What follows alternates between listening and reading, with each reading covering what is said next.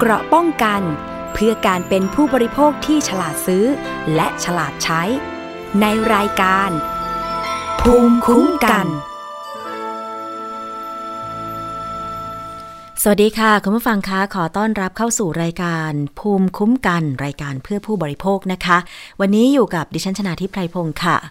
จอเจอกันเป็นประจำนะคะ ฟังได้ทางไทย PBS Podcast ไม่ว่าจะเป็นเว็บไซต์หรือแอปพลิเคชัน จะฟังสดทุกวันจันทร์ถึงศุกร์11ถึง12 นาฬิกาก็ได้ หรือว่าจะดาวน์โหลดไปฟังย้อนหลังเมื่อไหร่ก็ได้นะคะ และนอกจากนั้นท่านที่อยู่ในต่างจังหวัดค่ะทำงานไปด้วยก็สามารถเปิดวิทยุ ในคลื่นที่คุณชอบนะคะ แล้วก็มีหลาย ๆ คลื่นด้วยกันที่เชื่อมโยงสัญญาณรายการภูมิคุ้มกันไปออกอากาศในพื้นที่ ให้ประชาชนได้รับฟังกันอย่างทั่วถึงชัดเจนนะคะ อันนี้ต้องขอบคุณสถานีวิทยุต่างๆ ที่เชื่อมโยงสัญญาณภูมิคุ้มกัน บางสถานีเป็นพันธมิตรกันมายาวนานมากเลยนะคะ แล้วก็มีการบอกต่อ ๆ กันไปด้วย ซึ่งถ้าเกิดว่า สถานีวิทยุแห่งไหนนะคะ ต้องการเชื่อมโยงสัญญาณ เพื่อผู้บริโภคก็คือภูมิคุ้มกัน ไปออกอากาศในพื้นที่ก็ยินดีค่ะ เชื่อมโยงฟรีนะคะ เพียงแต่ว่าก็ขอข้อมูลการเชื่อมโยงสัญญาณ เกี่ยวกับสถานีของคุณนะคะ แล้วก็ส่งมาได้ค่ะ ทาง Facebook นะคะ สามารถที่จะติดต่อมาได้เลย เข้าไปที่ Facebook ของไทย PBS Podcast ตรงนี้ก็สามารถติดต่อ กับทีมงานได้เลยนะคะ เพียงแค่กดถูกใจที่ Facebook หรือว่าจะเป็น Twitter IG นะคะ แล้วนอกจากนั้นเรายังมีช่อง YouTube ของไทย PBS Podcast ด้วย อย่าลืมเข้าไปกด Subscribe หรือว่ากดติดตามกันนะคะประเด็นที่เราจะคุยกันในวันนี้ค่ะ หลากหลายเรื่องราวล้วนเป็นเรื่องที่ใกล้ตัวเราทั้งนั้นเลยนะคะ เพราะว่าเราทุกคนคือผู้บริโภค ตั้งแต่เกิดจนตายนะคุณผู้ฟัง คือ ตอนนี้ก็มักจะคุณแม่ไปคลอดที่โรงพยาบาลใช่ไหมคะ คุณแม่ก็เป็นผู้บริโภคละไปใช้บริการที่โรงพยาบาลต้องจ่ายเงินค่าคลอดบุตรที่โรงพยาบาลเนาะแล้วสิ่งของทุกสิ่งทุกอย่างที่เราใช้ตั้งแต่เด็กเนี่ยไม่ว่าจะเป็นขวดนม เสื้อผ้าเด็กนะคะ เบาะรองนอน หรือแม้แต่สินค้าที่เราใช้เนี่ยตั้งแต่เกิดจนตาย เราเป็นผู้บริโภคที่ต้องเสียเงินซื้อไป ตอนเด็กๆ คุณพ่อคุณแม่เสียเงินซื้อให้ พอโตมาทำงานมีไรายได้เองก็เสียเงินซื้อเองใช่ไหมคะอ่าสำหรับคุณพ่อคุณแม่หลายคนก็บอกว่า ลูกลูกดีนะคะ ลูกเลี้ยงดู ลูกซื้อ ข้าวซื้ออาหารซื้อสิ่งของให้ใช้ อันนี้ก็ลูกดี อันนี้ลูกเป็นคนเสียเงิน ซื้อ สินค้าและบริการให้อะแต่ว่าในช่วงชีวิตของเราทุกคนคือผู้บริการ เพราะฉะนั้นก็มาเรียนรู้ค่ะ ทั้งเรื่องของสินค้าและบริการ ทั้งเรื่องกฎหมายที่เกี่ยวข้อง ถ้ามีปัญหาจะแก้ปัญหายังไง จะร้องเรียนยังไง มีหน่วยงานไหน ที่รับเรื่องร้องเรียนบ้างนะคะวันนี้มาคุยกันนะ เอาละแต่ว่าก่อนอื่นก่อนอื่นนะ ต้องไปติดตามสิ่งที่เกี่ยวเนื่องกับการระบาดของไวรัสโคโรนาสายพันธุ์ใหม่ 2019 หรือโควิด -19 กันก่อนนะคะ เพราะว่าตอนนี้เนี่ยหลายจังหวัดในไทย 10 กว่าจังหวัดที่ยังคงมีการระบาดกันอยู่ โดยเฉพาะที่จังหวัดสมุทรสาครนะคะ แล้วอีกหลายจังหวัดที่ยังต้อง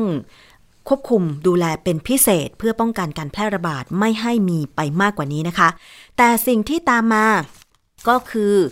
ปัญหาเศรษฐกิจค่ะคุณผู้ฟัง เพราะว่าเกิดจากการล็อกดาวน์ให้ทุกคนอยู่ที่บ้านนะคะ ระลอกที่สองหรือระลอกใหม่เนี่ย มันทำให้แย่กว่าเดิมด้วยซ้ำไป เพราะว่าตอนนี้มีข่าวบอกว่า โรงแรมหลายแห่งก็ปิด เพราะว่าไม่มีนักท่องเที่ยว พนักงงานโรงแรมก็แย่แล้ว ซึ่งเจ้าของประกอบการเนี่ยก็พยายามที่จะควนขวายหาไรายได้ มาช่วยพยุงกิจการ คือรายได้เรื่องห้องพักไม่ต้องพูดถึง แต่ว่าถ้าเป็นรายได้ที่จะมาเลี้ยงพนักงาน ให้เขายังคงสามารถทำงานได้นั้นเนี่ยหลายสถานที่ประกอบการปรับตัวเองค่ะ อย่างวันก่อนที่ฉันเห็นผับ แถวๆกาญจนบุรีนะ ปรับตัวเองค่ะ จากร้านขายอาหารเครื่องดื่มกลางคืน ตอนนี้ให้พนักงานที่ร้านเนี่ยมาทำข้าวแกงขายกลางวัน จากผับเปิดกลางคืนมาเป็นร้านข้าวแกงขายกลางวัน ก็ต้องปรับตัวกันไปนะคะ วันนี้มีอีก ที่หนึ่งโรงแรมย่านใจกลางกรุงเทพนี่แหละค่ะ ปรับให้พนักงงานโรงแรม พอไม่มีลูกค้าเข้าไปใช้บริการในโรงแรม ก็ทำกับข้าวขายในราคาไม่แพงหน้าโรงแรมเลยนะคะ เห็นมีเมนูที่ส่งต่อแชร์กันมา โอ้ยน่ากินมากข้าวผัดกระเพราหมูสับอะไรอย่างเงี้ยนะคะ คือตอนเนี้ยเราพอจะทำอะไรได้ หลายคนก็ทำไปก่อน ถึงแม้ว่าจะเรียนเชฟมา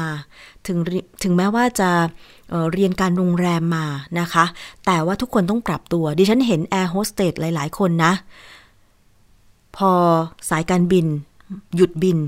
นะคะ ไม่มีไรายได้จากการบินบริการผู้โดยสาร อย่างสายการบินบางสายการบินเนี่ย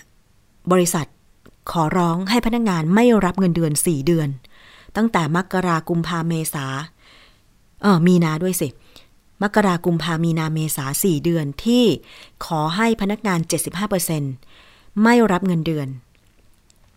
เพราะฉะนั้นเนี่ย ต้องหาอาชีพเสริม บางคนดิฉันเห็นแอร์โฮสเตสไปทำกระเพาะปลาขายแบบนี้เป็นต้น คือตอนนี้ทุกคนต้องช่วยเหลือตัวเองทั้งนั้นนะคะ เพราะฉะนั้น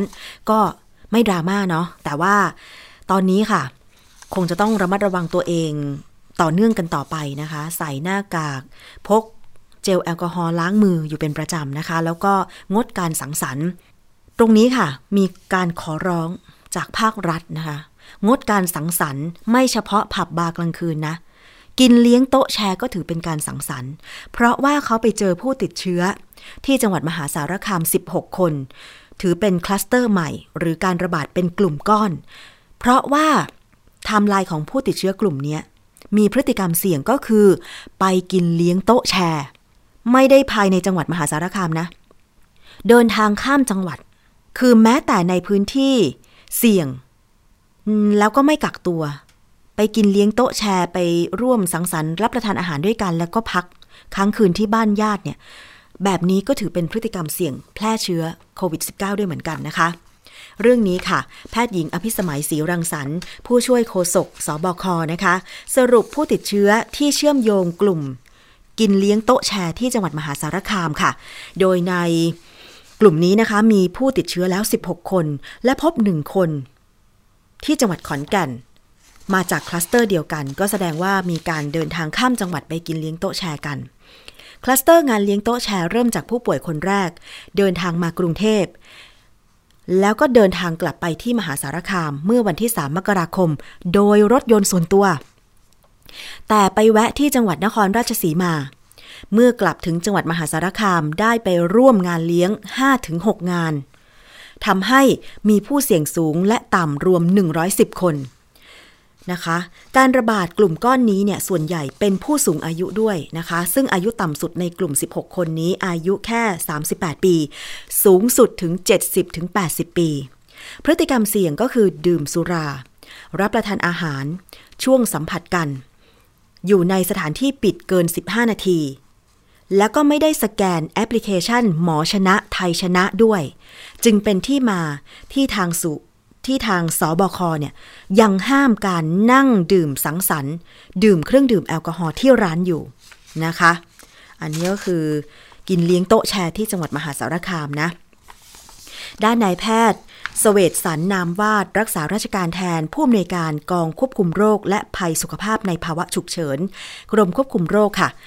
ได้แถลงถึงคลัสเตอร์กินเลี้ยงโต๊ะแชร์จังหวัดมหาสารคาม ที่ติดเชื้อเป็นกลุ่มก้อน เพราะว่าใกล้ชิดกันตอนรับประทานอาหาร โดยไม่สวมหน้ากากอนามัยขณะพูดคุย และขอให้หลีกเลี่ยงการจัดงานเลี้ยง หรือการกินโต๊ะแชร์ไปก่อนนะคะ อธิบายคล้ายกันกับแพทย์หญิงอภิสมัยว่า การอนุญาตให้ดื่มสุรา อาจทำให้พฤติกรรมการป้องกันตัวเองย่อหย่อนลง แน่นอนคุณผู้ฟัง พอดื่มสุราปุ๊บ แอลกอฮอล์ทำให้คนดื่มเมา พอเมาปุ๊บการควบคุมตัวเอง มักจะทำไม่ค่อยได้นะคะ สังเกตพฤติกรรมว่าพอดื่มเครื่องดื่มแอลกอฮอล์ไม่ว่าจะเป็นเบียร์เป็นเหล้าเป็นไวน์เป็นอะไรก็แล้วแต่เนี่ยนะคะ อันนี้ไม่ได้โฆษณานะ มันทำให้เราเมาและควบคุมสติไม่ได้ จากคนที่เคร่งครัด กลายเป็นคนย่อหย่อน แล้วก็มักจะคิดว่า โอ้ยไม่จำเป็นหรอก กลุ่มเราไม่มีใครมีพฤติกรรมเสี่ยง อย่างกลุ่มที่กินเลี้ยงโต๊ะแชร์ที่จังหวัดมหาสารคามเนี่ยคิดดูกันแล้วกันนะคะว่า คนในกลุ่มเนี่ยอายุตั้งแต่ 38 ปีถึง 80 ปี คงไม่มีใครในกลุ่มนี้คิดว่า จะมีใครคนใดคนหนึ่งในกลุ่ม เป็นกลุ่มเสี่ยง ถึงแม้ว่าอาจจะรับรู้ว่าคนในกลุ่มเนี่ย พิ่งเดินทางไปกรุงเทพมหานคร แต่แวะที่โคราชนะคะ คือมันเกิดจากความไว้ใจ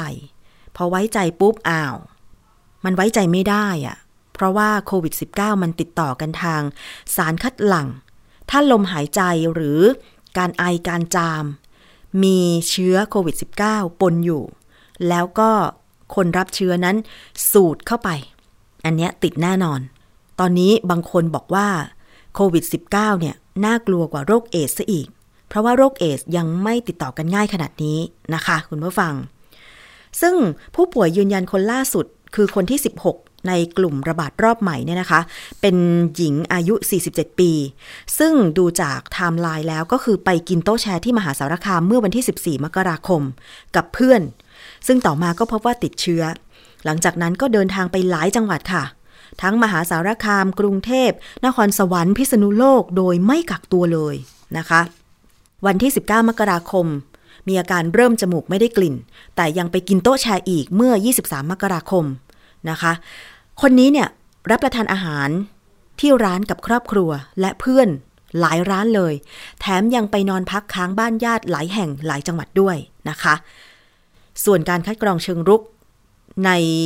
วันที่2เนี่ย เกือบ 2,000 คน ไม่พบผู้ติดเชื้อเพิ่มนะคะ อันนี้ก็เป็นสถานการณ์การรายงานทางการแพทย์เกี่ยวกับการติดเชื้อโควิด -19 เป็นกลุ่มก้อน เพราะฉะนั้นตอนนี้ค่ะ ใครมีการตั้งวงกินแชร์อะก็คือว่าเอาเงินมากองรวมกัน เดือนนี้จะไปกินที่ไหน เดือนนี้จะไปกินที่ไหนก็วนเวียนไปตามร้าน ดิฉันก็เคยเห็นนะ แต่ไม่เคยมีโต๊ะแชร์แบบนี้นะคะ ไม่เคยไปกินโต๊ะแชร์กับเพื่อนแบบนี้ คือตอนนี้ขอให้งดไปก่อนนะคะ อีกเรื่องหนึ่งก็คือเรื่องของรายได้ที่หดหายไป เพราะว่ากิจกรรมหลายกิจกรรมไม่สามารถทำได้ ทั้งเรื่องของการท่องเที่ยว การใช้ชีวิตปกติ กินดื่มสังสรรค์ร้านอาหารเปิดทั้งวันทั้งคืน ตอนนี้ ในกรุงเทพอนุญาตให้เปิดร้านอาหารและนั่งกินในร้านได้ ถึงแค่ 23 นาฬิกา ส่วนที่จังหวัดสมุทรสาครอนุญาตถึงแค่ 21 นาฬิกาหรือ 3 ทุ่ม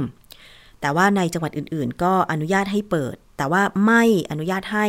ดื่มเครื่องดื่มแอลกอฮอล์ในร้านนะคะ ทีนี้พอไม่เกิดกิจกรรมอย่างเช่นการท่องเที่ยวอะไรต่างๆ เนี่ย ก็จึงทำให้รายได้ของผู้ให้บริการหลาย ๆ อาชีพ อย่างเช่น ร้านนวดแผนไทย มอเตอร์ไซค์รับจ้าง แท็กซี่ การขนส่งต่างๆ โดยเฉพาะอย่างเช่น รถทัวร์นำเที่ยวต่างๆ ก็แทบไม่มีงานเลยว่าอย่างนั้นเถอะนะคะ ทางรัฐก็พยายามที่จะชดเชยเงินส่วนเหล่านี้ให้กับผู้ที่ขาดรายได้ มาดูอาชีพอิสระกันก่อน อย่างเช่น มอเตอร์ไซค์รับจ้าง ผู้ขับแท็กซี่ ร้านนวดหรือกิจการอย่างอื่นที่เป็นอาชีพอิสระเนี่ยนะคะ ตอนนี้เนี่ยอาชีพต่างๆเหล่านี้ก็มีความต้องการอยากจะรับเงินชดเชยเยียวยาจากการขาดรายได้ในช่วงปิดกิจการ เพราะการระบาดของโควิด -19 จากโครงการเราชนะ แต่ว่าจะต้องไปดาวน์โหลดแอปพลิเคชันถุงเงินของรัฐบาลก่อน เพื่อรับเงินโอนจากภาครัฐเท่านั้น แม้ว่าผู้สมัครในโครงการเราชนะเนี่ยยอมรับว่ายังสับสนในการใช้แอปพลิเคชันถุงเงิน แต่จะรีบศึกษาทดลองใช้ เพราะหวังว่าจะได้รับเงินเราชนะ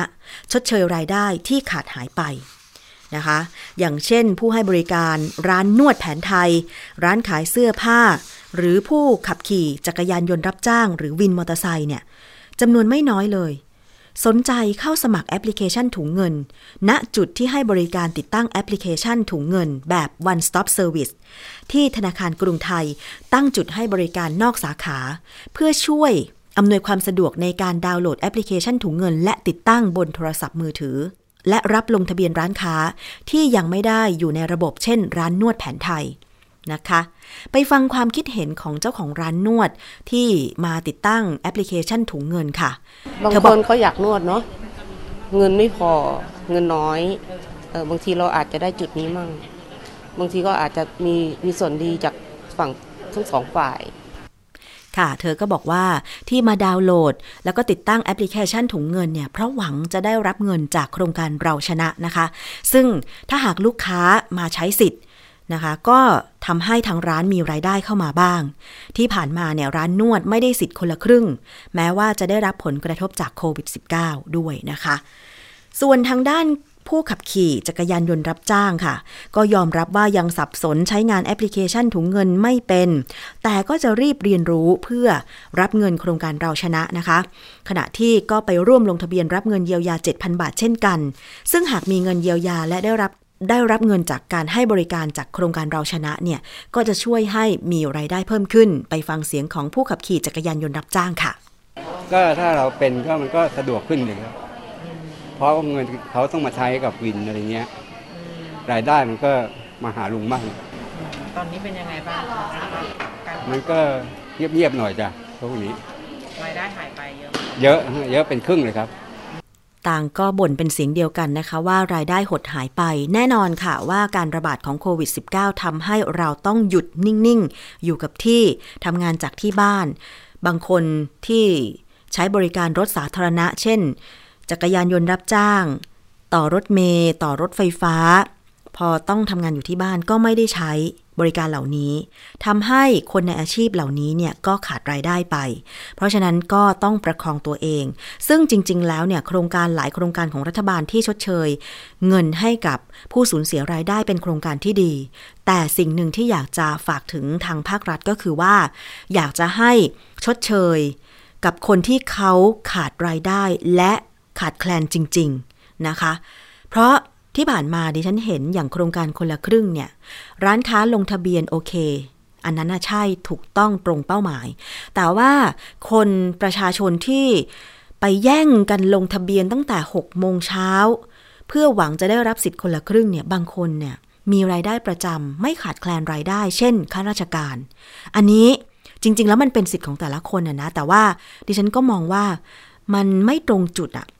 เพราะว่ารรายได้ของข้าราชการยังมีอยู่ ไม่ถูกหักเงินเดือน แต่คนที่เขาเป็นผู้สูงอายุ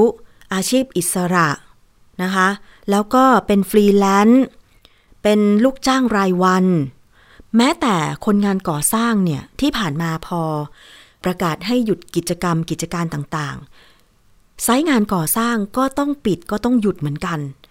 อันนี้เขาขาดรายได้ เพราะว่าคนงานก่อสร้างนี่ก็คือ รับเงินรายวันใช่ไหมคะ ดิฉันคิดว่าการเยียวยาน่าจะลงถึงบุคคลเหล่านี้เพื่อให้เขามีการชดเชยบ้าง ทั้งเรื่องของสิทธิ์คนละครึ่ง แล้วก็บัตรสวัสดิการแห่งรัฐเนี่ยอยากจะให้คนที่เขาเป็นผู้สูงอายุนะคะแล้วก็ไม่ได้ใช้สมาร์ทโฟน เขาได้ตรงนี้บ้าง เพราะว่าดิฉันเห็นประจักษ์กับตาตัวเองก็คือคนข้างบ้านในต่างจังหวัดอะคะอยู่กันสองคนแม่ลูก แม่ก็อายุ 80 นะคะ ลูกชายคนโตเนี่ยก็อายุตั้งเกือบจะ 50 แล้ว แต่ว่าลูกชายอีกสองคนเสียชีวิตไป ซึ่งสองคนแม่ลูกก็ไม่ได้มีโทรศัพท์สมาร์ทโฟน ลูกชายมีโทรศัพท์เครื่องหนึ่งซึ่ง ไม่ใช่สมาร์ทโฟน ก็ไม่สามารถลงทะเบียน ขอรับสิทธิ์ต่างๆ ได้เลยนะคะ อันนี้คือเขาขาดรายได้เพราะว่าเขามีอาชีพ รับจ้างอะไรอย่างเงี้ยนะคะ อยากจะให้การชดเชยเยียวยาลงลึกถึงผู้ที่ขาดแคลนจริง ๆ ส่วนผู้ที่ร่ำรวยอยู่แล้ว ผู้ที่มีรายได้โดยที่ไม่ถูกหักเงินเดือนอะไรอย่างเงี้ย ก็อยากจะให้เสียสละนะคะ เพราะว่าการไปแย่งสิทธิ์ลงทะเบียนไม่ว่าจะคนละครึ่งหรืออะไรก็ตามเนี่ย มันกลายเป็นว่า คนที่มีโอกาส คนที่มีปัจจัย อย่างเช่นเข้าถึงเทคโนโลยี มีโทรศัพท์ สมาร์ทโฟน ใช้เนี่ย ก็ต้องแย่งสิทธิ์เขาไปนะคนจนก็ยังจนต่อไป ไม่มีเงินชดเชยต่อไปอะไรอย่างเงี้ยนะคะ ส่วนคนที่มีไรายได้อยู่แล้ว รวยอยู่แล้ว ก็ยังรวยขึ้นไปอีก ไม่ได้เสียอะไรเลยอะไรอย่างเงี้ยนะคะ คือมันกลายเป็นความเหลื่อมล้ำไป เพราะฉะนั้นค่ะสำหรับการไปให้บริการของเจ้าหน้าที่ธนาคารกรุงไทยที่บอกว่าไปตั้งจุดบริการติดตั้งแอปพลิเคชันถุงเงินนะคะ อันนี้เขาจะสลับปรับเปลี่ยนหมุนเวียนตามจุดในแต่ละวันนะคะ อย่างวันที่ 3 กุมภาพันธ์ 2564 เนี่ย เขาไปตั้งจุดให้บริการที่ย่านตลาดมีนบุรี แล้วก็จะตุจัก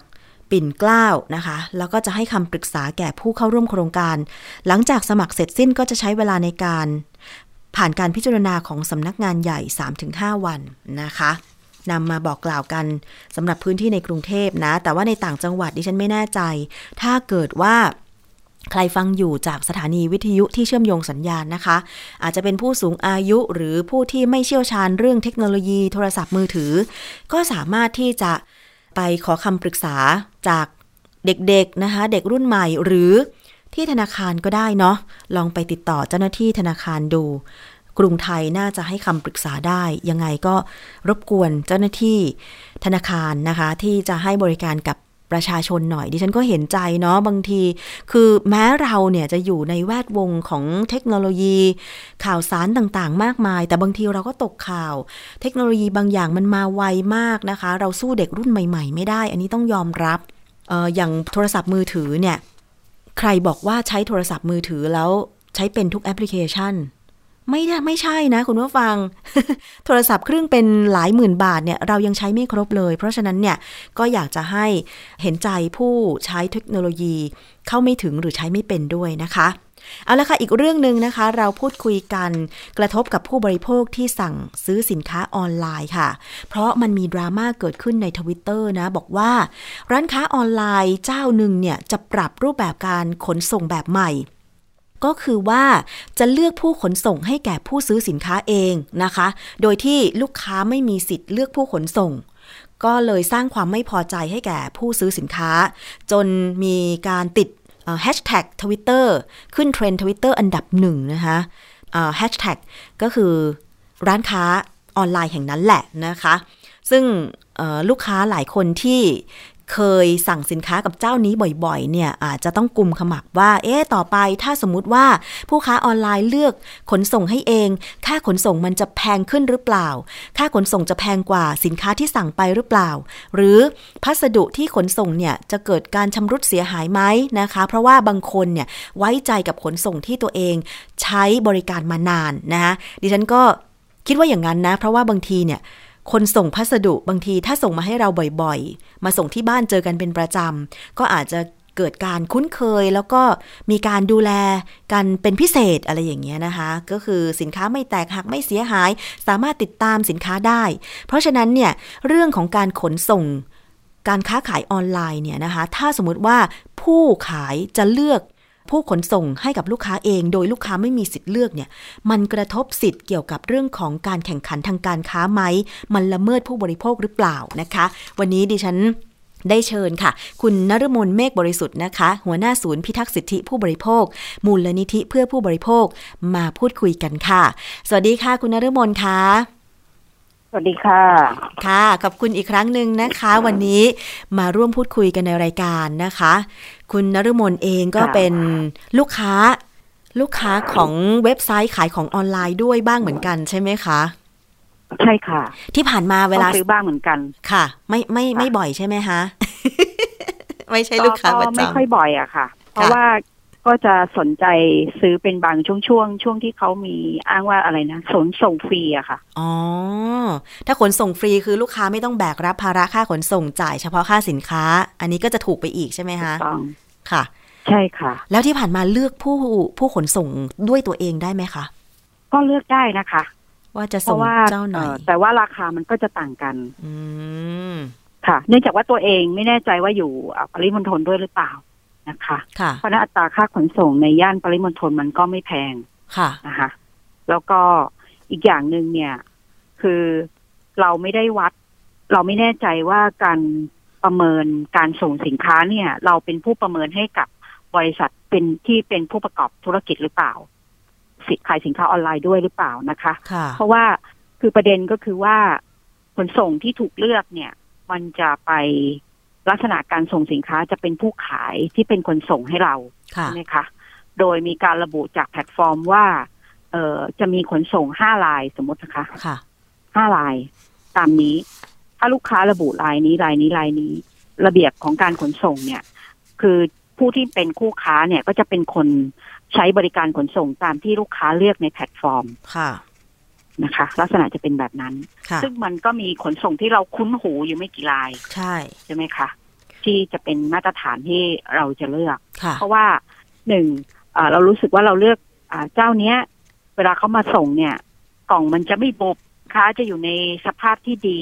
ใช่ไหมคะค่ะ อันนี้มันก็เป็นการประเมินโดยผู้ผู้ซื้อค่ะนะคะ แต่ถ้าผู้ขายเนี่ยเขาก็มองว่าถ้าเกิดเขาเลือกขนส่งแบบนี้เนี่ย อ่า ถ้ามีคนเลือกเยอะเขาก็อาจจะหรือจ่ายค่าขนส่งถูกเออเขาเขาก็อาจจะมีกฎอ่าเขาก็อาจจะต่อรองปริมาณการส่งที่ถูกค่ะได้ใช่ไหมคะหรือเนื่องจากว่าระบบการสร้างมาตรฐานพวกเนี้ยค่ะ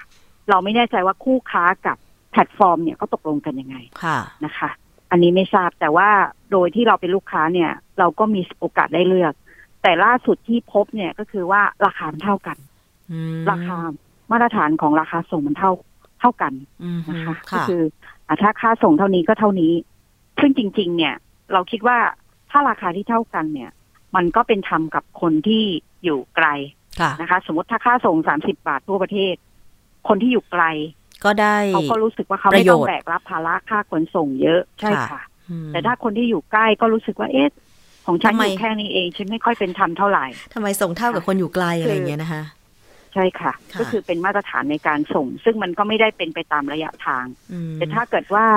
เรื่องพวกนี้มันมีความชัดเจนในเรื่องของมาตรการการการเรื่องส่งสินค้าเนี่ย เราก็คิดว่าผู้บริโภคก็น่าจะเข้าใจระดับหนึ่งค่ะนะคะ แต่ว่าการเลือก ผู้ประกอบการเนี่ยก็เป็นการเลือกอีกข้างอ่าอ่าไปกับว่าผู้บริโภคอ่าได้เป็นอาจจะเลือกอ่าคือเขารู้สึกอาจจะมีขนส่งของเขาที่มาติดต่อค่ะแต่เขาไม่สามารถจะใช้บริการขนส่งนั้นได้ เพราะตัวแพลตฟอร์มบอกว่าใช้ไม่ได้คุณต้องใช้ห้าห้ารายนี้เท่านั้นมอย่างนั้นหรือเปล่า คืออันเนี้ยมันไม่มีความชัดเจนของรายละเอียดค่ะนะคะอันนี้ต้องขออธิบายแบบนี้เนาะค่ะเพราะว่าเนื่องจากว่าผู้ค้าก็อ้างว่า ขนส่งที่มาอยู่ในแพลตฟอร์มเขาเนี่ยเป็นขนส่งที่ได้มาตรฐาน อืม ก็คือผู้ค้าก็อยากจะเลือกขนส่งที่เวลาขนส่งสินค้าแล้วเนี่ย ไม่บุบไม่เสียหายรับประกันสินค้าให้ใช่ไหมคะ แต่ว่าลูกค้าก็มองเห็นเรื่องของค่าขนส่งนี่แหละเป็นปัจจัยสำคัญ ดิฉันคิดว่าอย่างนั้นนะ เพราะว่าจากที่ตอนเนี้ยปัจจุบันเนี้ยไม่ทราบคุณผู้ฟังคุณนรมนเห็นด้วยกับดิฉันหรือเปล่าคือมันมีบริษัทขนส่งที่รับขนส่งสินค้าเกิดขึ้นเยอะมาก มากกว่าแต่ก่อนเลยนะ เมื่อก่อนเราจะเห็นมีอ่าค่ะต้องขอเอ่ยชื่อ เพราะว่าก็คุ้นหูกันอยู่ตั้งแต่เกิดมาเราก็มีไปรษณีย์ไทยใช่ไหมคะ แต่ทีนี้ตอนนี้มันมีบริษัทเอกชนที่รับขนส่งเยอะมาก อย่างล่าสุดเนี่ยคุณนฤมลคุณผู้ฟัง ดิฉันไปส่งเป็นเอกสาร เป็นของชำร่วยสวัสดีปีใหม่ให้กับแขกร่วมรายการอะไรอย่างเงี้ยนะคะ ก็แพ็คจำนวนหลายซองเลย ปรากฏมีบริษัทขนส่งเจ้าใหม่ มาเปิดใกล้ๆออฟฟิศเนี่ยนะคะ เข้าไปส่งปรากฏว่าตอนนี้สะดวกมากเลยอะ่ะ ไม่จำเป็นจะต้องยืนรอ ยืนรอให้เขาออก tracking ให้เราเลยนะคะ คืออันเนี้ยเอาของที่เราจะส่งเนี่ยวางในตะกร้า ถ่ายรูปนับจำนวนชิ้น แล้วก็แอดไลน์ของขนส่งนี้ไปนะ แล้วเราก็ส่งรูปส่งสินค้า ระบุว่าเราจะส่งแบบ EMS หรือว่าส่งแบบไหนอะไรเงี้ยนะคะ ซึ่งปรากฏว่าเจ้านี้เนี่ยเขารับประกันว่าส่งวันนี้ของถึงพรุ่งนี้ แล้วราคานะคุณนรมนตัดครึ่งราคาของที่จากเจ้าที่เราไปส่งเลยอะจากเดิมที่เราไปส่งอย่างแพ็คเนี้ยน้ำหนักประมาณเท่าเนี้ยห้าสิบกว่าบาท แต่เจ้าใหม่ค่ะส่ง23บาททุกชิ้นเลย เท่ากันหมดเลยค่ะ อันนี้ก็เลยกลายเป็นว่าอืมลูกค้าจะมองเรื่องของค่าขนส่งเป็นปัจจัยสำคัญหรือเปล่าว่า ขอบวกค่าขนส่งที่ถูกที่สุดอะไรอย่างเงี้ย ก็เลยเกิดกรณีดราม่าร้านค้าออนไลน์เลือกผู้ประกอบธุรกิจขนส่งให้แบบเนี้ยเขาก็เลยมองว่ามองคนละมุมกันหรือเปล่าคุณนฤมลคือการเลือกของผู้คือผู้ประกอบธุรกิจเนี่ย ที่เขาเปิดแพลตฟอร์มอะค่ะ เราก็คิดว่า อันนี้ก็พูดอย่างคนเป็นกลางนะคะค่ะว่า เขาก็น่าจะต้องมีมาตรฐานในการจัดหาบริการขนส่ง เนื่องจากว่ารูปแบบของสินค้าที่มันเข้ามาในระบบแพลตฟอร์ม มันไม่ใช่เรื่องแค่สินค้าที่เป็นสินค้าอุปโภค บริโภคทั่วไป บางที่มันเป็นพวกเฟอร์นิเจอร์ บางที่มันเป็นต้นไม้ใช่ไหมคะคะหรือบางที่เป็นอาหารสดนะคะ ซึ่งเราก็คิดว่ามันก็มี การร้องเรียนกันมากมายตั้งแต่แรกๆที่เราจะร้องเรียนที่เราจะเห็นว่ามันมีการแกะสินค้าของผู้บริโภคออกมาดู แล้วก็ไปลงไปลงเฟซบุ๊กแล้วก็ทำให้ผู้บริโภคได้รับความอับอายค่ะใช่ไหมคะ มาตรฐานของขนส่งแบบนั้น เรายังต้องการอยู่หรือเปล่าอืมนี่ก็ต้องถามคำถามว่า การให้บริการที่ดีหมายถึงว่า ก็ต้องมีมาอ่าราคาที่พอสมเหตุสมผลด้วยถูกไหมคะค่ะเพราะว่าการให้บริการมันมันมันเป็นเรื่องที่มีการแข่งขันกันอยู่ แล้วแต่การให้บริการที่ดีอย่างไร มันเป็นเรื่องที่มาตรฐานของลูกค้าเขาก็ต้องประเมินกันมาว่าขนส่งแบบไหนที่ดี ถ้ามันไม่ดีถ้าเขารับการประเมินเขาก็ต้องคัดออก เพื่อที่จะเอาขนส่งที่ดีมาดูแลลูกค้าของเขาอืใช่ไหมมคะค่ะ อันนี้เราพูดในเชิงคนที่เป็นคนกลาง แต่ว่าลูกค้าก็มีสิทธิ์จะเลือกว่า เออเขาเคยส่งกับที่เนี่ยมันดีค่ะถูกไหมคะ แต่หมายถึงลูกค้าเนี่ยคือปลายทางนะคะแต่ว่า สิ่งที่มันจะตอบโจทย์กับผู้ให้บริการอีกเรื่องหนึ่งก็คือเรื่องคนที่มาประกอบธุรกิจร่วมกันกับแพ็คพ่อค้าแม่ค้าในแพลตฟอร์มอะค่ะค่ะ เขาจะยอมได้แค่ไหนเขาก็อาจจะต้องมีข้อเสนอหรือมีข้อมูลที่ดีพอที่จะเสนอกับแพลตฟอร์มไปว่าขนส่งรายนี้ก็ดีนะค่ะดียังไงนะคะ เพราะเราทราบว่ามันก็มีการประเมินโดยลูกค้าทั้งหมด อืมใช่นะว่าขนส่งมันดียังค่ะนะคะ แล้วก็ การประเมินทุกอย่างเนี่ย มันก็จะทำให้แพลตฟอร์มเขาดูแลลูกค้าได้ด้วย เพราะถ้าเกิดว่าสินค้ามันชำรุดเนี่ยแพลตฟอร์มเขาก็ต้องอ่าโฮเงินไว้อ่าทางแม่ค้ายอมรับไหมอ่าใช่ว่าถ้าเกิดว่าขนส่งคุณขนส่งสินค้าไปชำรุดบกพร่องเนี่ย คุณต้องจัดการสินค้านั้นให้กับอ่าลูกค้าอย่างไรค่ะนะคะเราก็คิดว่าต่างๆ เหล่านี้มันมีค่า service charge ทั้งหมดหมายถึงค่าบริการทั้งนั้นแหละค่ะเนาะเพราะใช่มันบริการโดยเอ่อ โดยคนนะคะ แล้วก็อีกอย่างหนึ่งเนี่ย ระบบการบริการที่ดีมันก็มันก็มี cost ค่าใช้จ่ายที่ค่อนข้างเยอะ ใช่ไหมคะ ใช่ ดังนั้นเนี่ยเราคิดว่าสิ่งที่ดีที่สุดเนี่ย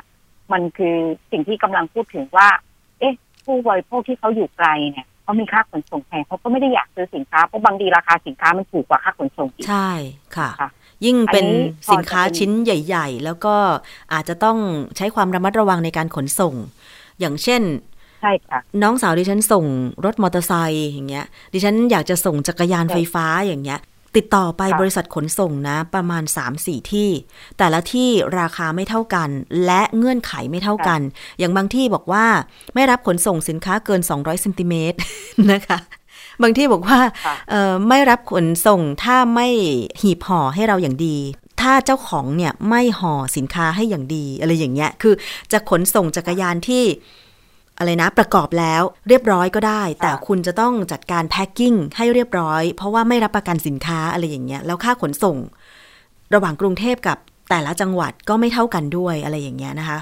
คืออันนี้ก็เห็นด้วยกับคุณนฤมลนะว่า บางทีเงื่อนไขของผู้ประกอบการขนส่งกับผู้ค้าออนไลน์ ถ้ามันไม่คลิกกัน ไม่สอดคล้องกันเนี่ยนะคะ ก็อาจจะทำให้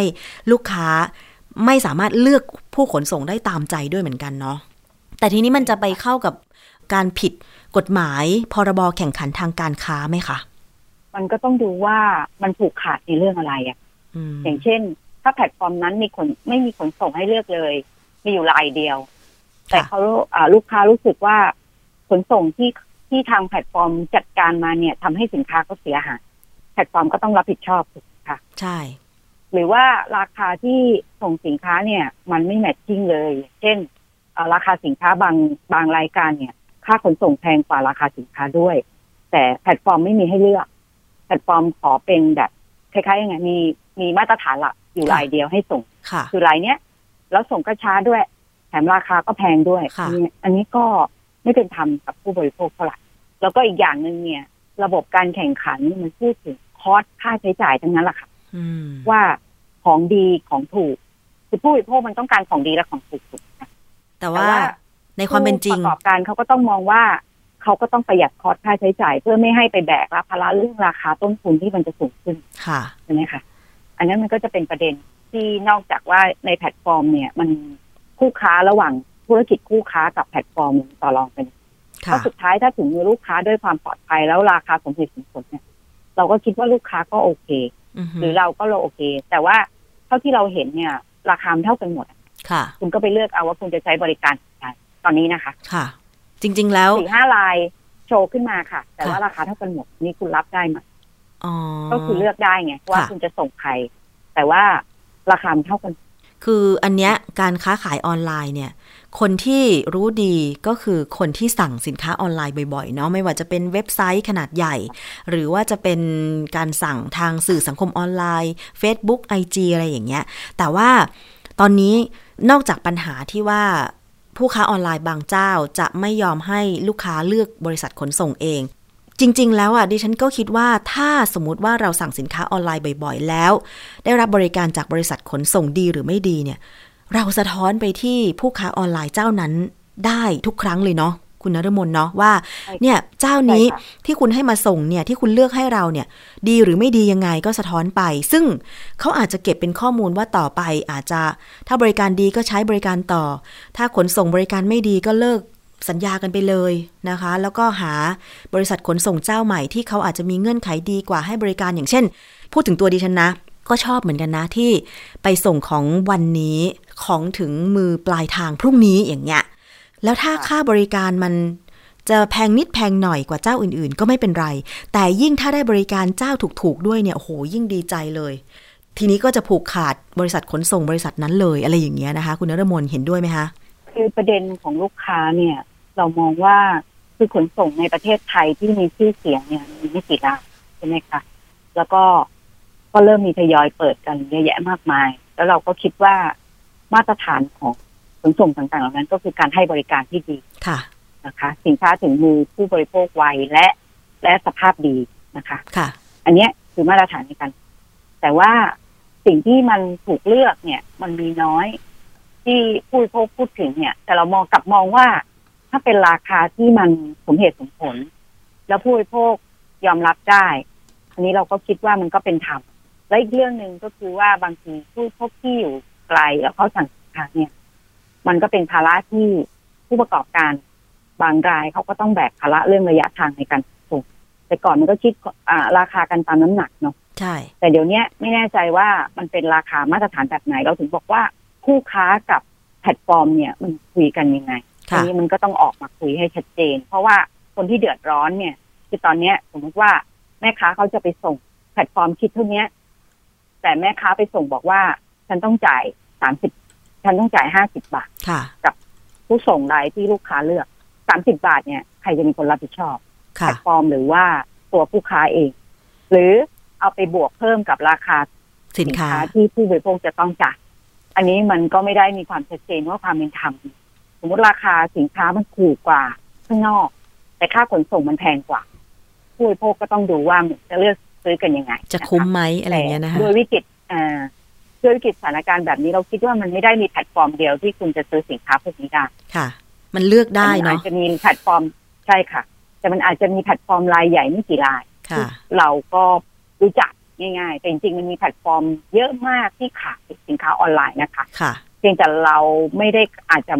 ไม่คุ้นหูหรือว่าเราอาจจะไม่ได้เข้าไปดูว่ามันมีแพลตฟอร์มอีกหลายรูปแบบใช่นะคะที่เขาเลือกซึ่งเขาก็มีกติกาที่ชัดเจนเนาะค่ะยังไงมาตรฐานของการเลือกก็ดูว่าสินค้าต่างๆเหล่านั้นนะคะมันสามารถที่จะตอบโจทย์เราแล้วก็ราคาประมาณนี้ไหมค่ะนะคะเอ่อเหมือนดิฉันสั่งสินค้าปีใหม่อัพช่วงปีใหม่ก็ได้นะคะค่ะก่อนปีใหม่ดิฉันสั่งของขวัญปีใหม่ที่ละเก้าบาทเองอือฮึแล้วค่าขนส่งล่ะคะแล้วก็ส่งยี่สิบสองบาท ยี่สิบสองบาท ค่าขนส่งแพงกว่าสินคุ้มค้าดิฉันเดินทางไป เออถูกกว่าสินค้าค่ะ เพราะว่าดิฉันสั่งร้อยชิ้น อ๋อร้อยชิ้นอือฮึถ้าดิฉันต้องนั่งรถไปซื้อร้อยชิ้นเนี่ย ดิฉันก็ไม่สามารถที่จะซื้อได้ ด้วยราคาค่าขนส่งแค่ยี่สิบสองบาท อ่า อันนี้มันก็อยู่ที่ความพึงพอใจของผู้บริโภคด้วยนะคะอ่าค่ะใช่ค่ะ เอาละค่ะ คุณนรมนคะค่ะ วันนี้ขอบคุณมากเลยสำหรับรายละเอียดข้อมูลและก็มุมมองนะคะ เกี่ยวกับการซื้อขายออนไลน์ค่ะแล้วก็ค่าขนส่ง ซึ่งจริงๆแล้ว พอสรุปได้นะคะว่าผู้บริโภคก็ยังเลือกได้ แต่ผู้ประกอบการค้าออนไลน์บางที ต้องคำนึงถึงใจผู้บริโภคด้วยเหมือนกันนะคะ ขอบคุณมากเลยค่ะ คุณนรมนคะค่ะยินดีค่ะค่ะ สวัสดีค่ะ สวัสดีค่ะเอาละค่ะ เรายังมีอีกช่วงหนึ่งนะคะ ก็คือคิดก่อนเชื่อ วันนี้ดิฉันคุยกับดรแก้วกังสดานนภัย นักพิษวิทยาค่ะ วันนี้นำเรื่องของหัวใจมาคุยกันค่ะ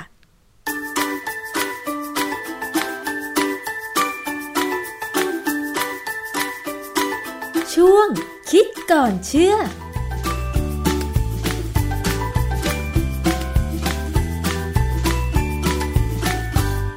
พบกันในช่วงคิดก่อนเชื่อกับดรแก้วกังสดานนภัยนักพิษวิทยากับดิฉันชนาทิพไพรพงศ์นะคะ พูดถึงเรื่องของหัวใจค่ะ การเต้นของหัวใจ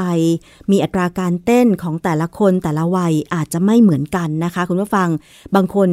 อาจจะมีเหตุการณ์ในชีวิตตื่นเต้นเป็นประจำ ก็อาจจะหัวใจเต้นแรงเต้นเร็ว แต่บางคนก็อาจจะใช้ชีวิตเรียบง่าย เรียบๆไม่ค่อยมีเรื่องตื่นเต้น หัวใจก็อาจจะไม่ค่อยเต้นแรงเท่าไหร่นะคะ แต่ว่าโดยปกติแล้วหัวใจของคนเราเนี่ยเต้นเป็นจังหวะเร็วหรือช้าขึ้นอยู่กับอะไร แล้วสัญญาณชีพหรือจังหวะการเต้นของหัวใจเนี่ยนะคะ มันบ่งบอกอะไรกับสุขภาพของเราหรือเปล่า ต้องไปถามอาจารย์แก้วค่ะ อาจารย์คะเรื่องนี้เป็นยังไงคะ ครับคือความจริงเนี่ยการเต้นของหัวใจเนี่ยถ้าสมมติว่า เราอยู่ในสภาวะที่เพิ่งตื่นนอนเนี่ยนะยังไม่ประสบอะไรเลยเนี่ย อันนั้นจะเป็นจังหวะการเต้นของหัวใจที่เป็นปกติที่สุดของเราค่ะนะฮะซึ่งถ้าเป็นผู้ใหญ่เนี่ยก็อยู่ประมาณ 60ถึงร้อยครั้งต่อนาที บางบางครั้งในตอนเช้าเนี่ยผมตื่นมาผมก็ลองวัดความดันแล้ว มันก็วัดหัวใจไปด้วยเนี่ยขึ้นไป 90ทั้งๆที่ความจริงเพิ่งตื่นนะค่ะมันก็อาจจะเป็นเพราะว่าเราอาจจะฝันฝันร้ายก็ได้นะ ก็จำไม่ได้ว่าเราฝันอะไรนะฮะแต่ว่าถามหมอหมอก็บอกว่า อ๋อถ้ายังไม่เกินร้อยไม่มีปัญหาค่ะหกสิบถึงร้อยเนี่ย พอพอทน แต่ว่าถ้าต่ำกว่าหกสิบหรือเกินร้อยขึ้นไปในสภาวะที่นั่งเฉยๆเนี่ย อันนั้นอาจจะมีปัญหาแล้วค่ะนะฮะคือ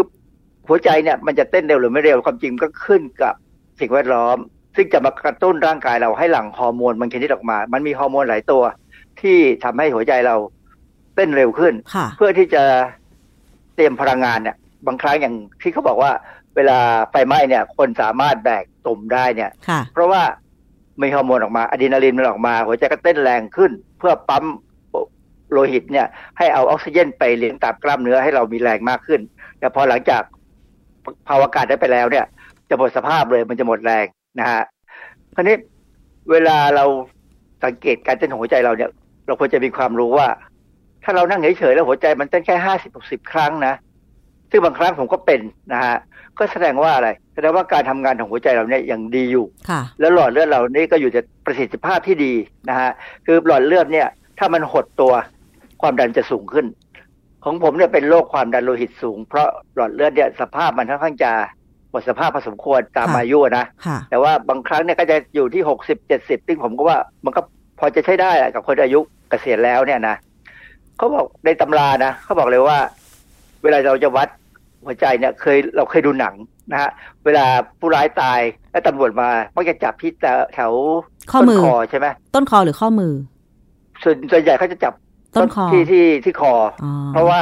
มันจะมีเส้นเลือดใหญ่ แต่ว่าค่ะผมพยายามจับหาของตัวเองนะค่ะหาไม่เจอสักทีจริงเหรอคะมันมันจับยาก มันจับยากต้องคนที่ฝึกมาพอดีเราไม่ค่อยได้ฝึก นี่ดิฉันความจริงเส้นเลือดใหญ่ที่กำลังจับดูอไหมยู่ จับอยู่ได้ไหมเต้นตึกตึกตึกอาจารย์ อ่าแสดงว่าจับจับถูกได้ดีนะฮะของผมเนี่ยพยายามหาแต่หาไม่เจอค่ะแต่ถ้าจับที่ที่ข้อมือเนี่ย ที่ใต้ไอ้ฐานเขาเรียกว่าฐานของนิ้วหัวแม่โป้งเนี่ยนะเวลาจับเนี่ยใช้นิ้วชี้หรือนิ้วกลางเนะแตะค่ะมันจะมันจะรู้สึกเป็นตุบตุบตุบเลย แล้วใช่เราสามารถจะดูจากนาฬิกาว่านาทีหนึ่งได้กี่ครั้งนะฮะเขาบอกว่าเด็กเนี่ย อายุหกถึงสิบห้าเนี่ย ควรจะประมาณเจ็ดสิบถึงร้อยครั้งค่ะผู้ใหญ่สิบแปดปีขึ้นไปก็หกสิบถึงร้อยครั้ง แสดงว่าเด็กนี่เขาต้องเต้นเร็ว เพราะว่าร่างกายกำลังเจริญเติบโตนะฮะตอนนี้ประเด็นคือว่าถ้านั่งอยู่เฉยๆแล้วตื่นมาแล้วเนี่ยจับการเต้นหัวใจได้เกินร้อยครั้งต่อนาที หรือต่ำกว่าหกสิบครั้งต่อนาที อันนี้ต้องไปหาหมอค่ะนะฮะแต่ถ้าเป็นนักกีฬาเนี่ยอีกเรื่องนะนักกีฬาเนี่ยมันการเต้นของหัวใจเขาอาจจะเป็นอีกแบบหนึ่งเพราะค่ะว่าเขาถูกถูกเอ่อฝึกฝนมา ให้บางครั้งเนี่ยให้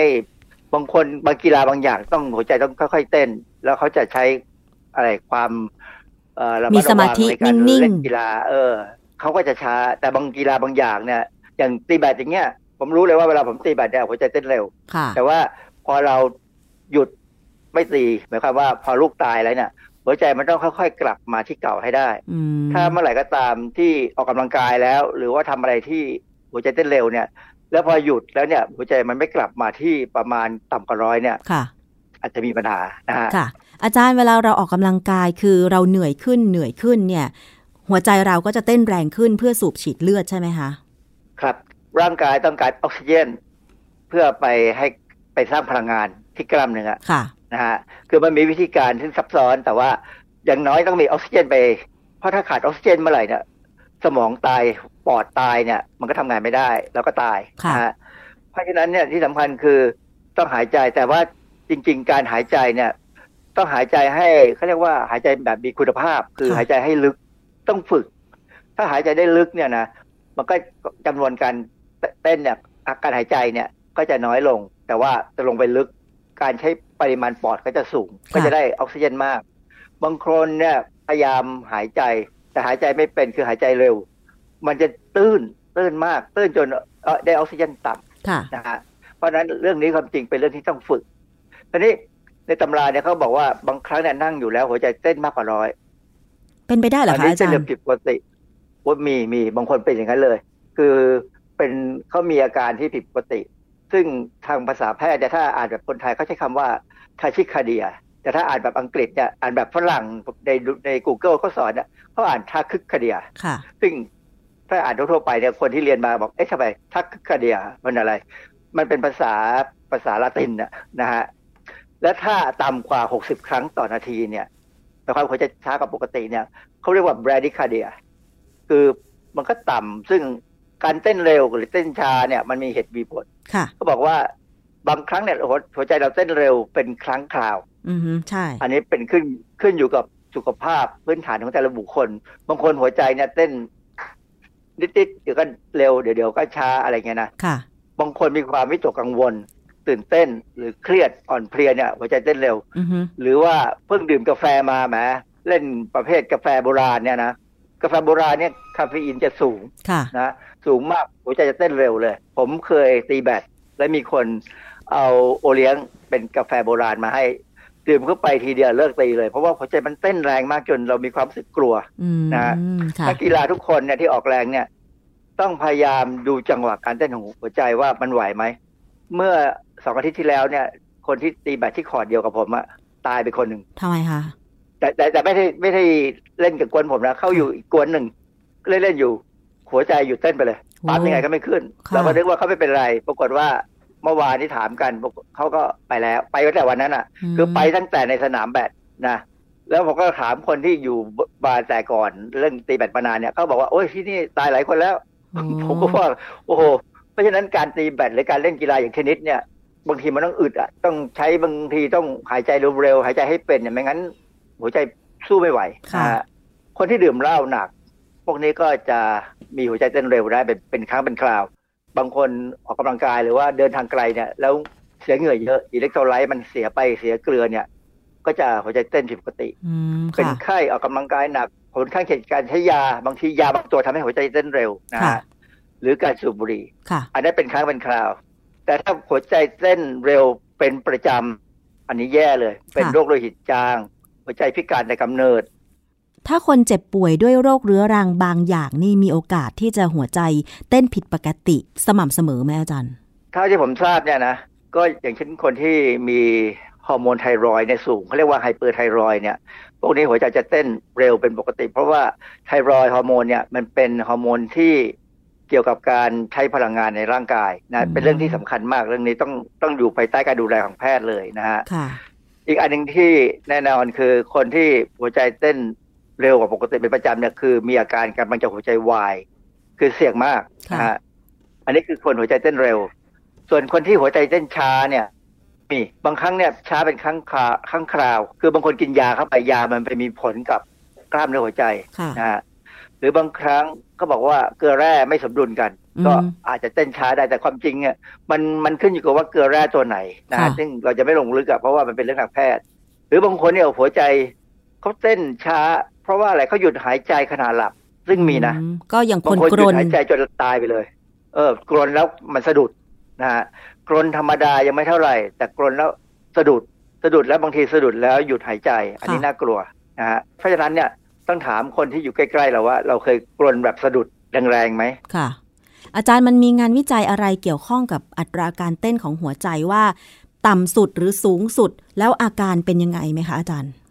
คือเขาเขาวิจัยมาเยอะเป็นร้อยๆเป็นพันๆเนี่ยนะเขาได้ตัวเลขออกมาแล้ว จนเป็นตำราไปหมดแล้วว่า ถ้าคนเป็นหัวใจเต้นเป็นเร็วเป็นช้าเป็นครั้งคราวก็เรื่องยาที่เราพูดไปแล้ว แต่ถ้าช้าเป็นประจำเนี่ย มันน่าสนใจว่าหัวใจเขาอาจจะพิการมาแต่กำเนิดอืมอ่าหรือว่าเขาอาจจะมีปัญหาของกล้ามเนื้อหัวใจองค์ประกอบที่เป็นลิ้นหัวใจอะไรเนี่ยผิดปกติ ไทรอยด์ฮอร์โมน ซึ่งถ้าสูงก็เต้นเร็ว ถ้าต่ำก็จะเต้นช้าอืมนะฮะหรือบางคนเป็นโรคอักเสบที่หัวใจอะไร อย่างเงี้ยมันเป็นโรคที่เกี่ยวกับการแพ้ภูมิตัวเอง กล้ามเนื้อติดเชื้อเงี้ยนะฮะค่ะเอ่อ American Heart Association เนี่ย ก็คือสมาคม หัวใจ บ้านเราก็มีนะสมาคมหัวใจเนี่ย คือเขาก็จะบอกเลยว่า การเต้นของหัวใจสูงสุดเนี่ย ระหว่างการออกกำลังกายเนี่ยเขาแนะนำเลยว่าต้องเอาตัวเลขคือ220ลบด้วยอายุของเราค่ะใช่ไหมฮะผมอายุจะ70แล้วเนี่ย เอา220ตั้ง เพราะฉะนั้นเนี่ย ผมก็ควรจะไม่เกิน150เวลาออกกำลังกายค่ะ แต่ว่าจริง ๆ เนี่ยสมัยนี้เขาก็มีไอ้เครื่องมือนะที่เป็นคล้ายๆสายรัดข้อมือนะ เป็นนาฬิกาคล้ายๆนาฬิกาที่สามารถจะบอกความดันได้บอกการเต้นของหัวใจได้ ซึ่งผมว่าจะไปซื้ออยู่เนี่ยค่ะมาลองดูซิว่า เวลาเราตีบัตรเต็มที่แบบลืมหนุ่มลืมแก่เนี่ยนะค่ะมันขึ้นไปเท่าไหร่ เพราะว่าผมสมัยตอนอายุ55เนี่ยก่อนที่จะรู้ว่าตัวเองเป็นความดันโลหิตสูงเนี่ย ไปออกกำลังกายประจำเลย แล้วก็เข้าไปวัด ไอ้หัวใจวัดอะไรเนี่ยปรากฏว่าเด็กเขาวัดให้ ขึ้นไป250อืมค่ะ ซึ่งเขาบอก อาจารย์อยู่ได้ไงเนี่ย250ผมบอกว่าก็อยู่มาตั้งนานแล้วไม่รู้หรอก คือค่ะเราก็ไม่รู้ว่าเราความดันสูง ก็มันไม่มีอะไรผิดปกติอะค่ะก็ตั้งแต่นั้นมาก็ไปหาหมอก็กินยา ก็ความดันก็ลงมาอยู่ที่ร้อยสี่สิบร้อยสามสิบอะไรอย่างเงี้ยนะฮะอืมเพราะฉะนั้นเครื่องมือที่ใช้วัดความดันวัดการเต้นหัวใจกับความดันโลหิตเนี่ยผมว่าเป็นเรื่องที่สำคัญถ้าซื้อได้ควรจะซื้อนะค่ะแต่ตอนนี้ผมกำลังตัดสินใจว่าควรจะต้องซื้ออย่างที่มียี่ห้อไหม เพราะว่ามันมีของถูกอะนะ แต่เราก็ไม่แน่ใจว่าของถูกมันจะถูกจริง แล้วมันจะใช้ได้จริงไหมก็ต้องเดี๋ยวศึกษาก่อนค่ะนะฮะอันนี้เขาบอกว่าในวันหนึ่งเนี่ย หัวใจมันก็เปลี่ยนแปลงไปตามบริบทของสิ่งแวดล้อม เช่นตื่นใช้คำว่าบเต้นริบทเพราะว่า หรือเออเหงาเศร้าอะไรอย่างนี้หรือเปล่าอาจารย์ อารมณ์มันก็ส่งผลยังถึงการเต้นของหัวใจใช่ไหมส่งผลมากเลย เพราะว่าก่อนที่จะมาอัดรายการเนี่ยนะผมก็ดูข่าวเขาบอกว่า พม่าปฏิวัติแล้ว โอ้โหใจหายวาบเลยค่ะ รู้สึกว่า ทำไมเนาะทำไมเพื่อนบ้านเราถึงโชคร้ายอย่างนี้นะบ้านเรายังไม่มีปฏิวัติเลย คงไม่เป็นไรหรอกนะก็ค่ะสงสารพม่าเขาก็หัวใจผมก็เต้นผิดปกตินะค่ะต้องพยายามตั้งสมาธิว่า เออเขาเรียกสัตว์โลกไปไปตามกรรมมั้งค่ะเพราะฉะนั้นอย่ากังวลอะไรมากนะพยายามทำให้หัวใจได้เต้นกลับมาปกติอยู่ในค่ะช่วงที่หกสิบถึงร้อยให้ได้นะก็หันหาเข้าทางศาสนาช่วยแล้วมั้งค่ะ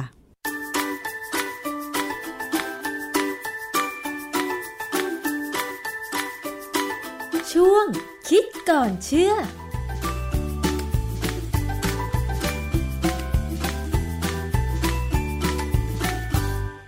และนี่ก็คือช่วงคิดก่อนเชื่อกับดรแก้วกังสดานนภัยนักพิษวิทยานะคะ เรื่องของการเต้นของหัวใจนั้นก็เป็นส่วนสำคัญค่ะ เราต้องดูแลกันให้ดี ซึ่งเบื้องต้นเนี่ยเราก็ควรจะรู้นะคะว่าเรามีอัตราการเต้นของหัวใจเป็นเท่าไหร่ แล้วก็หมั่นสังเกตตัวเองว่าผิดปกติหรือเปล่า ซึ่งถ้าผิดปกติก็ต้องรีบไปหาหมอนะคะ คุณผู้ฟัง ดูแลรักษาสุขภาพกันค่ะ ถึงแม้ว่าเราจะต้องเผชิญกับการระบาดของโควิด -19 ไป อีกนานเท่าไหร่ก็ไม่ทราบ แต่ว่าแน่ ๆก็คือ รักษาสุขภาพตัวเองเป็นดีที่สุดค่ะ วันนี้รายการภูมิคุ้มกันรายการเพื่อผู้บริโภคหมดเวลาลงแล้วนะคะ ขอบคุณสำหรับการติดตามรับฟังทุกช่องทาง ไม่ว่าจะฟังจากเว็บไซต์หรือแอปพลิเคชันไทย PBS Podcast หรือว่าจะเป็นฟังจากสถานีวิทยุต่างๆ ที่เชื่อมโยงสัญญาณอยู่ในขณะนี้นะคะ ดิฉันชนะทิพไพรพงศ์ต้องลาไปก่อน สวัสดีค่ะ ติดตามรายการได้ที่ www.thaipbspodcast.com แอปพลิเคชัน ไทย PBS Podcast หรือฟังผ่านแอปพลิเคชัน Podcast ของ iOS Google Podcast Android Podbean SoundCloud และ Spotify ติดตามความเคลื่อนไหวของรายการและแสดงความคิดเห็น โดยกดถูกใจที่ facebook.com/thaipbspodcast